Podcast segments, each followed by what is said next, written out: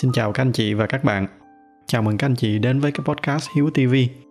Dành cho các anh chị nào mới lần đầu đến podcast này, thì podcast của chúng ta sẽ phát hành định kỳ vào mỗi tối chủ nhật hàng tuần. Để mà xem trọn vẹn các cái nội dung này một cách đầy đủ, thì các anh chị có thể đến cái trang chính của podcast bằng cách nhập vào cái đường dẫn là hiếu.tv. Nếu mà chưa đăng ký thì các anh chị có thể bấm vào cái nút đăng ký Ngoài ra thì các anh chị cũng có thể tìm thấy cái podcast này ở trên hầu hết tất cả các nền tảng nghe podcast như là Spotify, Apple hay là Google Podcast. Một lần nữa xin chào các anh chị và bây giờ thì chúng ta bắt đầu cái chủ đề ngày hôm nay. Như cách đây vài tập thì tôi có nói là ban đầu tôi không có định làm cái chủ đề này thành một cái series. Vậy mà hôm nay thì cuối cùng nó cũng đã tới cái tập thứ ba rồi. Cứ sau mỗi tập thì tôi lại nhận được rất là nhiều comment từ các anh chị chia sẻ là các anh chị muốn nghe tôi nói thêm về cái cuộc sống tối giản này. Thì hôm nay tôi sẽ làm thêm một tập nữa, cũng là để giải đáp một loạt những cái thắc mắc của các anh chị gửi về cho tôi ở trong thời gian qua. Trong cái tập ngày hôm nay thì tôi sẽ chia sẻ cho các anh chị những cái hiểu lầm phổ biến mà mọi người thường mắc phải khi nghĩ về cái cuộc sống tối giản này. Cái hiểu lầm đầu tiên mà mọi người thường hiểu sai khi nghĩ về cái cuộc sống tối giản đó là đã là cuộc sống tối giản thì phải sở hữu càng ít đồ thì càng tốt. Thì cái ý này tôi cũng đã có nhắc sơ qua vài lần ở các cái tập trước. Tuy nhiên hôm nay thì tôi sẽ đi sâu vào nói chi tiết hơn một chút. Khi mà các anh chị tìm hiểu về cái cuộc sống này đó thì chắc chắn là sẽ có lúc các anh chị bắt gặp những cái hình ảnh về những cái cuộc sống tối giản theo kiểu là ở trong nhà không có đồ đạc gì hết. À, mở tủ ra thì chỉ có năm đôi đũa rồi ba cái chén rồi hai cái muỗng gì đó. Đại loại là như vậy rồi khi mà các anh chị tìm hiểu thêm thì các anh chị sẽ thấy là có một số người họ đặt ra những cái tiêu chuẩn về tối giản như là những cái người sống tối giản là những cái người chỉ sở hữu 100 món đồ hoặc là 50 món đồ. À, thậm chí là trong một số cái trường hợp extreme thì người ta còn chạy theo các cái con số này như là một cái cách để mà chạy đua thành tích. Thì à, theo tôi những cái điều này là hoàn toàn không có đúng với cái tinh thần của cuộc sống tối giản. À, như là tôi đã có chia sẻ với các anh chị ở trong cái tập trước thì cái tinh thần của cuộc sống tối giản đó là đi tìm về bên trong cái bản thân mình để xem mình cần cái gì, mình cần bao nhiêu và cái điều gì nó thực sự nó mang lại chất lượng cho cuộc sống của mình. Rồi từ đó mình sống vừa đủ theo những cái nhu cầu đó. Và cũng bởi vì cái nhu cầu của mỗi người là mỗi khác, do đó nên cái cuộc sống tối giản nó không có một cái công thức chung. Mỗi người phải tự đi tìm một cái định nghĩa riêng cho mình là mình cần cái gì và đâu là cái mức đủ của mình còn ngược lại, nếu mà chúng ta cứ chạy theo các cái con số kia, để rồi chính bản thân mình cũng phải sống thiếu chất lượng, thì có thể nói là nó đang đi ngược lại với cái mục đích ban đầu của cuộc sống tối giản. Đó là làm sao cho cuộc sống của chúng ta nó chất lượng hơn. Cái việc ganh đua lẫn nhau như vậy, nó rất là dễ dẫn đến cái kết quả là làm cho mình không hài lòng về cái cuộc sống của mình. Tại vì mình cứ chăm chăm mình chạy đua theo cái khía cạnh những cái con số từ 100 món, rồi chúng ta lại muốn xuống 50 món. Rồi thấy bạn bè mình đang sống ở cái mức 40 món, thì mình lại muốn xuống 20 món. Và cứ ganh đua như vậy mà quên đi là cái việc đó nó đang không có tạo ra giá trị cho cuộc sống của mình. Mình quên đi là với cái nhu cầu của mình, thì mình sống 20 món nó sẽ không đủ.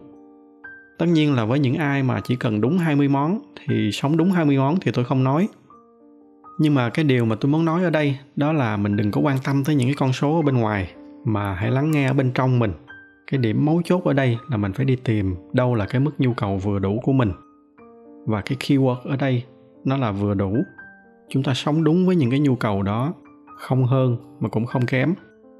Với bản thân tôi thì chắc chắn là tôi sẽ không mua những cái thứ mà tôi không xài, hoặc là lâu lâu tôi mới xài một lần thì tôi cũng không mua. Nhưng bên cạnh đó thì cũng không phải vì tôi đang sống tối giản mà tôi không cho phép mình được sở hữu những cái thứ mà tôi thật sự cần. Ví dụ là có rất là nhiều người sống tối giản thì họ phản đối cái việc là sở hữu xe hơi. Nhưng mà cá nhân tôi thì tôi rất là thích lái xe. Ngoài cái việc nó là cái phương tiện đi lại hàng ngày thì nó còn giúp tôi đi tới được những cái nơi mà phương tiện công cộng nó không có đưa tôi đến được. Mà tôi thì tôi hay đi vô rừng rồi vô núi để mà hiking hoặc là camping thì nếu mà không có xe hơi thì nó sẽ rất là khó để mà tôi làm những cái việc này. Nghĩa là với cái cách sống của tôi như vậy, thì nếu mà tôi không sở hữu xe hơi, thì rõ ràng đó là nó làm cho chất lượng cuộc sống của tôi giảm đi rất là nhiều. Do đó nên trong danh sách những cái món mà tôi sở hữu sẽ luôn luôn có một cái chiếc xe hơi, dù là tôi là người sống tối giản. Cái hiểu lầm thứ hai, đó là minimalism là một cái cuộc sống kham khổ. Thì có nhiều người họ suy nghĩ đó là cuộc sống tối giản, là một cái cuộc sống kém chất lượng. Thậm chí là họ hình dung những cái người minimalist là những cái người ăn mặc lôi thôi rồi sở hữu những cái đồ đạc, những cái vật dụng rẻ tiền. Đầu tiên thì tôi cũng xin nói ngay là cái việc mà xài những cái vật dụng rẻ tiền, nó không có gì là xấu. Nó chỉ là không hiệu quả nếu mà xét ở cái khía cạnh kinh tế. Mà cái điều này thì tôi có phân tích khá là kỹ ở trong hai cái tập trước. Nhưng mà cái việc này thì nó còn phụ thuộc vào cái khả năng tài chính của mỗi người nữa tại vì đâu phải ai cũng có đủ tiền để có thể mua đồ tốt ngay từ đầu được. Và cái giá trị của con người, nó cũng không có nên được đánh giá thông qua những cái đồ vật mà người đó sử dụng. Ở cái đoạn này, thì tôi muốn đi sâu hơn một chút để mà chia sẻ với các anh chị một cái kinh nghiệm nhỏ của tôi. Có thể là nó sẽ hơi đi ra ngoài lề một chút so với cái chủ đề mà chúng ta đang nói. Tuy nhiên, nó là một cái kinh nghiệm giá trị mà tôi đã đúc kết được. Mà nếu mà có dịp quay trở về quá khứ, thì tôi cũng muốn chia sẻ cho cái phiên bản trẻ hơn của mình biết nhưng mà trước khi mà tôi chia sẻ thì tôi cần phải nói rõ là cái chủ trương của tôi trước giờ là luôn tập trung vào cái chất lượng sống của mình. Chúng ta đừng có quan tâm tới những cái tiêu chuẩn bên ngoài hay là tới cái việc người khác đang nghĩ gì về mình. Các anh chị nghe cái podcast của tôi bấy lâu nay thì chắc là cũng thấy rất là rõ về cái tinh thần này. Thì uh, sau nhiều năm rút tỉa cái kinh nghiệm sống cho mình thì tôi cũng đúc kết được một cái bài học khá là giá trị về cái việc nếu mà biết dùng vật dụng mà trong trường hợp này nó là quần áo. Một cách đúng cách thì nó cũng sẽ giúp cho chúng ta rất là nhiều ở trong cái khía cạnh công việc và kể cả ở trong cái khía cạnh cuộc sống. Cụ thể là như thế nào? Thì trước đây, tôi là người có cái xu hướng là tôi thường cổ vũ cho cái việc tập trung vào cái chất lượng ở bên trong và tôi hơi xuề xòa ở bên ngoài. Cụ thể ở trong cái trường hợp này là cái việc ăn mặc. Nhưng mà dần dần thì tôi nhận ra là cái điều đó không hẳn là sai nhưng nó cũng không hẳn là đúng. Cái điều này nó xuất phát từ ờ, những cái năm thổi nhỏ của tôi. Từ nhỏ tôi đã được dạy là tốt gỗ hơn là tốt nước sơn. Và trong một cái thời gian dài, tôi sống với cái phương châm là tôi chỉ cần tập trung phát triển bản thân mình, tập trung trau dồi thêm kiến thức rồi nâng cao năng lực của mình. Nghĩa là tập trung vào cái phần gỗ. Còn ở bên ngoài thì nó cứ xuề xòa, miễn sao là nó không quá lôi thôi là được thậm chí là có lúc tôi còn cực đoan, nghĩ là chỉ có những cái người thiếu tự tin thì họ mới cần phải dùng tới đồ đạc để mà nâng cao cái giá trị của bản thân mình lên. Thì sau này khi mà đã khôn hơn một chút, hoặc có thể nói một cách thẳng thắn là khi mà bớt ngu hơn một chút, thì tôi mới dần dần tôi nhận ra là cái cách nghĩ đó, nó vô tình nó giới hạn cái suy nghĩ của tôi là tôi chỉ có thể chọn một trong hai. Hoặc là tôi tốt gỗ, hoặc là tôi tốt nước sơn. Nhưng mà tại sao nó không phải là một cái lựa chọn thứ ba? Tại sao chúng ta không thể tốt cả gỗ và tốt cả nước sơn? Tại vì khi mà tìm hiểu kỹ thì thật ra là nước sơn cũng rất là quan trọng. Nó không những là nó tăng cái thẩm mỹ cho sản phẩm lên, mà nó còn giúp bảo vệ cái phần gỗ ở bên trong nữa. Tôi ví dụ tại sao mà tôi hay bận áo vest khi mà đi tiếp khách. Thì khi mà chúng ta tìm hiểu thì chúng ta sẽ thấy là cái gốc rễ của cái áo vest, nó được phát triển từ cái bộ áo giáp ngày xưa của các cái chiến binh ở bên châu Âu. Do đó, khi mà chúng ta mặc cái áo vest vô thì nó sẽ làm cho cái form đi đứng của mình nó thẳng thóm hơn và các cái cử chỉ về hình thể của chúng ta nó cũng sẽ open hơn. Từ đó, một cách tự nhiên, nó tạo ra một cái phong thái commanding hơn. Và trong cái khía cạnh tâm lý học thì tự động nó sẽ cho chúng ta một cái cảm giác tự tin hơn. Đây là tôi nói hoàn toàn về cái khía cạnh ở bên trong của chúng ta tôi chưa đề cập gì tới cái khía cạnh ở bên ngoài đó là cái việc khi mà người khác họ tiếp chuyện với chúng ta ở trong cái bộ câm lê. Đặc biệt là ở trong cái môi trường làm việc chuyên nghiệp, thì cái ấn tượng ban đầu nó rất là quan trọng. Những cái điều này hoàn toàn là ở cái khía cạnh tâm lý học mà tôi đã được đào tạo bài bản ở trong cái thời gian làm cành giao tình, chứ không phải chỉ là về cái khía cạnh thời trang hay là xe xua gì hết. Cụ thể là ở trong công việc hàng ngày của tôi, cái công việc chính của tôi hiện tại là cố vấn cho một số cái công ty. Do đó nên những người mà tôi làm việc hàng ngày, đa số là các cái quản lý cấp cao và họ trao cho tôi một số cái quyền hạn nhất định mà nó có ảnh hưởng khá là nhiều đến cái doanh nghiệp của họ. Tất nhiên là ai cũng biết cái cốt lõi của cái việc này thì nó vẫn phải là cái phần gỗ, là những cái kết quả mà tôi sẽ deliver được cho họ. Nhưng bây giờ các anh chị thử tưởng tượng, nếu mà nhìn tôi nó cứ lôi thôi lết hết, thì ai mà dám giao những cái công việc quan trọng ở trong công ty họ cho một cái người như vậy? Do đó nên nếu mà có cái lời khuyên cho các bạn trẻ, thì tôi khuyên các bạn nên bắt đầu tìm hiểu về những cái việc này từ sớm tại vì xét cho cùng thì nó cũng là một cái dạng kiến thức mà mình nên biết. Dùng nó hay không thì mình tính sau. Nhưng phải biết và phải trải nghiệm. Cố gắng đừng có để mình vô cái tình trạng là đến khi có việc phải khoác cái áo vest lên mà vẫn không biết cái cách để thắt cái cà vạt như thế nào. Thì ờ, không nên như vậy. Mình phải làm sao mà trong cái môi trường nào mình cũng có thể hòa đồng được. Trong một cái buổi tiệc tối thật là trang trọng thì mình vẫn biết đầy đủ nghi thức rồi khi mà mình về miền tây, mình ngồi với bác năm, bác bảy, mình uống ly rượu, thì mình vẫn biết cách hành xử như thế nào cho nó đúng cách. Đó mới là cái điều hay. Mình phải làm sao mà cái gì mình cũng biết. Đừng có để mình bị thiếu kiến thức dù là ở trong bất kỳ cái hoàn cảnh nào. Các bạn cố gắng, các bạn đừng có đứng ở bên ngoài. Rồi chê bai, đó là kiểu cách là phức tạp. Tại vì xét cho cùng, nó cũng là một cái dạng kiến thức mà chúng ta không nên bị thiếu anyway, có dịp tôi sẽ chia sẻ nhiều hơn về cái chủ đề này ở trong một cái tập khác. Quay trở lại cái chủ đề mà chúng ta đang nói, chính là vì những cái lý do bên trên nên tôi rất là hiểu cái việc là có một số anh chị đang làm những cái công việc mà nó có một số cái đòi hỏi nhất định về cái sự chỉnh chu ở bên ngoài. Ví dụ như là những cái người làm trong lĩnh vực tài chính, đầu tư hay là ngân hàng chẳng hạn.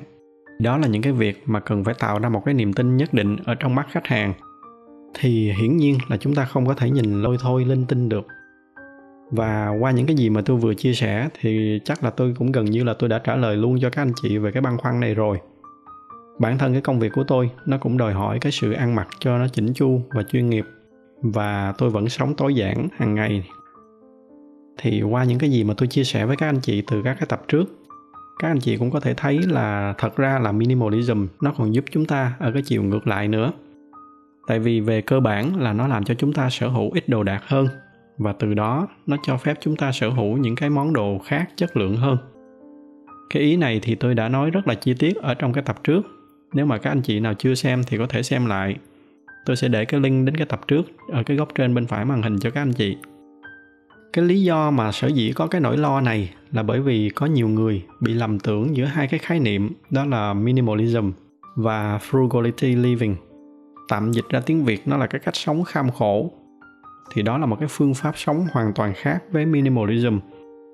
Cái trường hợp của những cái người sống frugal là những cái người mà muốn cắt giảm tối đa cái chi tiêu vì một cái lý do nào đó, mà phần lớn là vì cái lý do tài chính. Khi mà thực hiện cái hành trình tự do tài chính thì có rất là nhiều người họ chọn cái cách sống frugality để mà cắt giảm tối đa những cái chi phí thì những cái người này họ có rất là nhiều cái thủ thuật để mà cắt giảm chi phí. Chung quy lại là họ chỉ xài những cái đồ rẻ nhất có thể.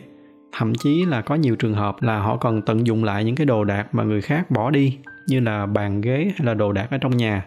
Những cái món này thì ở nước ngoài thỉnh thoảng người ta bỏ đi, nhưng mà chất lượng vẫn còn rất là tốt. Nói chung là cái mục tiêu của những người sống frugal là họ cắt giảm tối đa mọi cái chi phí có thể. Và theo suy nghĩ của tôi thì frugality nó nên là một cái công cụ hơn là một cái phương châm sống. Chúng ta dùng cái công cụ frugal này ở trong một cái khoảng thời gian nhất định để mà đạt được một cái mục tiêu tài chính nào đó. Rồi sau khi mà đã đạt được cái mục tiêu rồi thì chúng ta nên ngưng sử dụng cái công cụ này. Cái lý do đó là vì tôi nghĩ nếu mà sống frugality lâu dài thì nó sẽ ảnh hưởng đến cái chất lượng cuộc sống của chúng ta. Quay đi quay lại thì cái tiêu chí trước giờ của tôi vẫn là nên tập trung vào chất lượng cuộc sống và tất nhiên là đây chỉ là quan điểm cá nhân của tôi.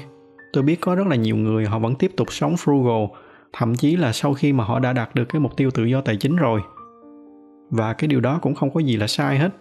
Chỉ có điều là frugality và minimalism là hai cái phương pháp sống khác nhau. Frugality là cắt giảm chi phí bất chấp tất cả, miễn sao là xài càng ít tiền thì càng tốt. Còn minimalism là sống vừa đủ với những cái nhu cầu của mình, cắt đi những cái không cần thiết để từ đó tối ưu chất lượng của những cái nhu cầu còn lại. Khi mà đã hiểu được cái gốc rễ của cái việc này, thì các anh chị cũng yên tâm là cái cuộc sống tối giản nó sẽ không có làm cho các anh chị trở nên cheap đi một chút nào hết. Cái hiểu lầm tiếp theo, đó là minimalism, nó sẽ làm cho cái cuộc sống của chúng ta nhạt nhẽo hơn. Có một số người họ hiểu lầm là những cái người sống minimalism là những cái người đang sống một cái cuộc sống tẻ nhạt và nó không có gì thú vị thì riêng cho cái việc này, ở cái góc độ là một cái người đã sống minimalism trong khá là nhiều năm, thì tôi có thể khẳng định với các anh chị và các bạn cái điều ngược lại. Các anh chị hình dung là mình đang có một cái ly nước đang đầy. Bây giờ khi các anh chị muốn bỏ thêm sỏi vô cái ly nước đó, thì trước tiên các anh chị phải múc bớt nước ra. Còn nếu không thì các anh chị không có cách nào các anh chị bỏ thêm sỏi vô được mà không có làm cho cái ly nước nó bị tràn. Thì minimalism nó cũng vậy bởi vì minimalism nó giúp cho các anh chị gạt bỏ đi những cái thứ tẻ nhạt, những cái thứ mà nó không có thú vị ở trong cuộc sống của các anh chị. Cho nên từ đó, nó cho phép các anh chị được tập trung vào những cái thứ mang lại niềm vui nhiều nhất cho các anh chị. Những cái thú vui đó với người này, nó có thể là đi du lịch. Đối với người khác thì nó có thể là kinh doanh, xây dựng một cái doanh nghiệp. Đối với những người khác nữa thì nó có thể là xây dựng gia đình, nuôi dạy con cái. Trong cái trường hợp của tôi thì tôi chọn nó là trải nghiệm nếu mà có anh chị nào follow tôi ở trên facebook hoặc là instagram, thì các anh chị sẽ thấy là tôi trải nghiệm vô số những cái hoạt động, từ cái việc camping cho tới leo núi, cho tới thuyền bè, rồi chơi dù lượn, rồi âm nhạc, rồi nhiếp ảnh. Chưa kể là ở trong cái khía cạnh công việc, thì công việc của tôi cũng khá là thú vị. Tất cả là bởi vì là tôi không còn phải vướng bận vô những cái vấn đề về sở hữu, về đồ đạc, về vật chất cho nên nó trả lại cái thời gian và cái tự do cho tôi, để tôi có thể trải nghiệm thêm nhiều cái điều thú vị hơn cho bản thân mình. Và từ đó, nó làm cho cuộc sống của tôi thú vị hơn rất là nhiều. Do đó nên tôi tin là cái cuộc sống của những cái người minimalist, nó không hề nhàm chán một chút nào hết. Ngược lại là nó thú vị hơn và chất lượng hơn rất là nhiều so với một cái cuộc sống mà suốt ngày phải bận rộn vào những cái thứ linh tinh. Đi làm xong rồi chỉ có đi cà phê hoặc là đi nhậu, xong rồi đi mua sắm và hết, cuộc sống chỉ có vậy. Thì tôi nghĩ là chúng ta cũng thấy khá rõ là có cuộc sống nào nó thú vị hơn cuộc sống nào. Tiếp theo, đó là một cái hiểu lầm là minimalism nó là một cái việc mà chỉ cần làm một lần là xong. Thì à, có nhiều người họ nghĩ là minimalism đơn giản chỉ là một cái hoạt động cắt giảm đồ đạc. Rồi khi mà đạt được đến một cái con số nào đó thì coi như là chúng ta đã xong và chúng ta trở thành một cái người sống tối giản và nếu mà các anh chị nào có theo dõi từ cái tập đầu tiên cho tới giờ, thì các anh chị cũng thấy rất là rõ là minimalism nó không có chỉ gói gọn ở trong cái khía cạnh sở hữu đồ đạc hay là vật chất, mà gốc rễ của nó là một cái mindset. Đó là một cái hành trình để mà đi tìm ra ở đâu là cái mức đủ của mình, và từ đó mình sống đúng với những cái nhu cầu đó. Mà như tôi đã nói ở trong cái tập trước, thì những cái nhu cầu này nó có thể thay đổi qua thời gian. Do đó nó rất là cần chúng ta phải luôn luôn quay về để mà xác định xem mình đang cần cái gì, và mình muốn cái gì, và mình muốn tới đâu. Do đó nên tôi mới nói đây là một cái hành trình, chứ không phải là một cái việc làm một lần rồi xong. Cái hiểu lầm tiếp theo, đó là minimalism nó chỉ dành cho những người độc thân, không có vướng bận. Ai mà có gia đình rồi thì sẽ không có sống được cái cuộc sống này. Thì đúng là minimalism nó sẽ dễ thực hiện hơn dành cho những người độc thân, hơn là những người đã có gia đình và có con cái tại vì về cơ bản là chúng ta có thể làm chủ được cuộc sống của mình, nhưng mà rất là khó để mà yêu cầu người khác cũng sống theo cách sống của mình. Tuy nhiên, khi mà nhìn kỹ là cái gốc rễ của cái triết lý sống tối giản mà tôi đã chia sẻ với các anh chị ở cái tập trước, thì minimalism nó vẫn có thể áp dụng rất là tốt cho cái cuộc sống gia đình. Bởi vì cái bản chất của cuộc sống gia đình nó cũng không có khác gì cái cuộc sống độc thân. Gia đình thì nó cũng có những cái thứ tạo ra giá trị cho gia đình và nó cũng có những cái thứ không có tạo ra giá trị những cái thứ mà khi mà mang vào thì nó sẽ tạo ra thêm gánh nặng cho gia đình, trong khi những cái giá trị mà nó mang lại thì không được bao nhiêu. Thì cái nhiệm vụ của chúng ta chỉ là xác định được đâu là cái điều mà nó không tạo ra giá trị để mà loại bớt nó đi. Và từ đó nó rộng đường để mà chúng ta tối ưu những cái điều có giá trị cho gia đình của mình. Cái điểm khác đó là từ nay, thay vì chỉ một mình mình thực hiện, thì nó đòi hỏi cả một cái tập thể phải cùng chung tay nhau làm. Mà cụ thể ở đây cái người quan trọng nhất là cái người partner của mình và theo tôi thì cái cách hiệu quả nhất để mà từ từ họ cũng thấy được những cái giá trị mà cuộc sống này sẽ mang lại. Rồi từ đó họ có động lực để mà họ đồng hành với chúng ta. Đó là cái trường hợp lý tưởng. Còn ở trong cái trường hợp xấu, họ không thể đồng hành được với chúng ta, thì chúng ta cứ thực hiện một mình. Nhưng mà ít nhất, khi mà chúng ta đã chia sẻ với họ rồi, thì họ cũng có những cái aware nhất định về cái cách sống đó, và ít nhiều họ sẽ tạo điều kiện cho chúng ta thực hiện còn về cái vấn đề con cái thì tôi nghĩ đó không phải là vấn đề quá lớn. Thậm chí là tôi còn nghĩ là nếu mà con cái được sống và lớn lên ở trong một cái gia đình tối giản, thì tôi tin nó sẽ là cái cách rất là tốt để dạy cho con mình về cái cách sống ngăn nắp, trật tự. Và xa hơn nữa, quan trọng hơn là dạy cho con mình biết ở đâu là những cái điều giá trị ở trong cuộc sống, để từ đó sống thật với những cái giá trị cốt lõi đó nhất. Và cái điều này nó đặc biệt giá trị ở trong cái xã hội hiện tại khi mà xung quanh thường chạy theo những cái giá trị vật chất phù phiếm. Cá nhân tôi tin là nếu mà con cái chúng ta được lớn lên ở trong một cái môi trường như vậy, học được những cái bài học như vậy, thì tôi tin là nó sẽ rất là tốt cho các bé. Qua cái loạt bài về cái cuộc sống tối giản vừa qua, thì tôi đã chia sẻ cho các anh chị một cái hành trang khá là đầy đủ về cái cuộc sống tối giản. Thì tôi tin với cái lượng kiến thức như vậy, nó sẽ giúp cho các anh chị có một cái khởi đầu suôn sẻ hơn cho cái cuộc sống tối giản của mình đây là một cái cuộc sống mà tôi thường chia sẻ và cổ vũ cho những người xung quanh mình thực hiện. Và lần này thì tôi chia sẻ lại cho các anh chị. Như tôi có lần nói, nếu như cái hành trình tự do tài chính nó giúp tôi không còn lệ thuộc vào tiền bạc, thì cái cuộc sống tối giản này nó đã giúp tôi không còn lệ thuộc vào vật chất nữa.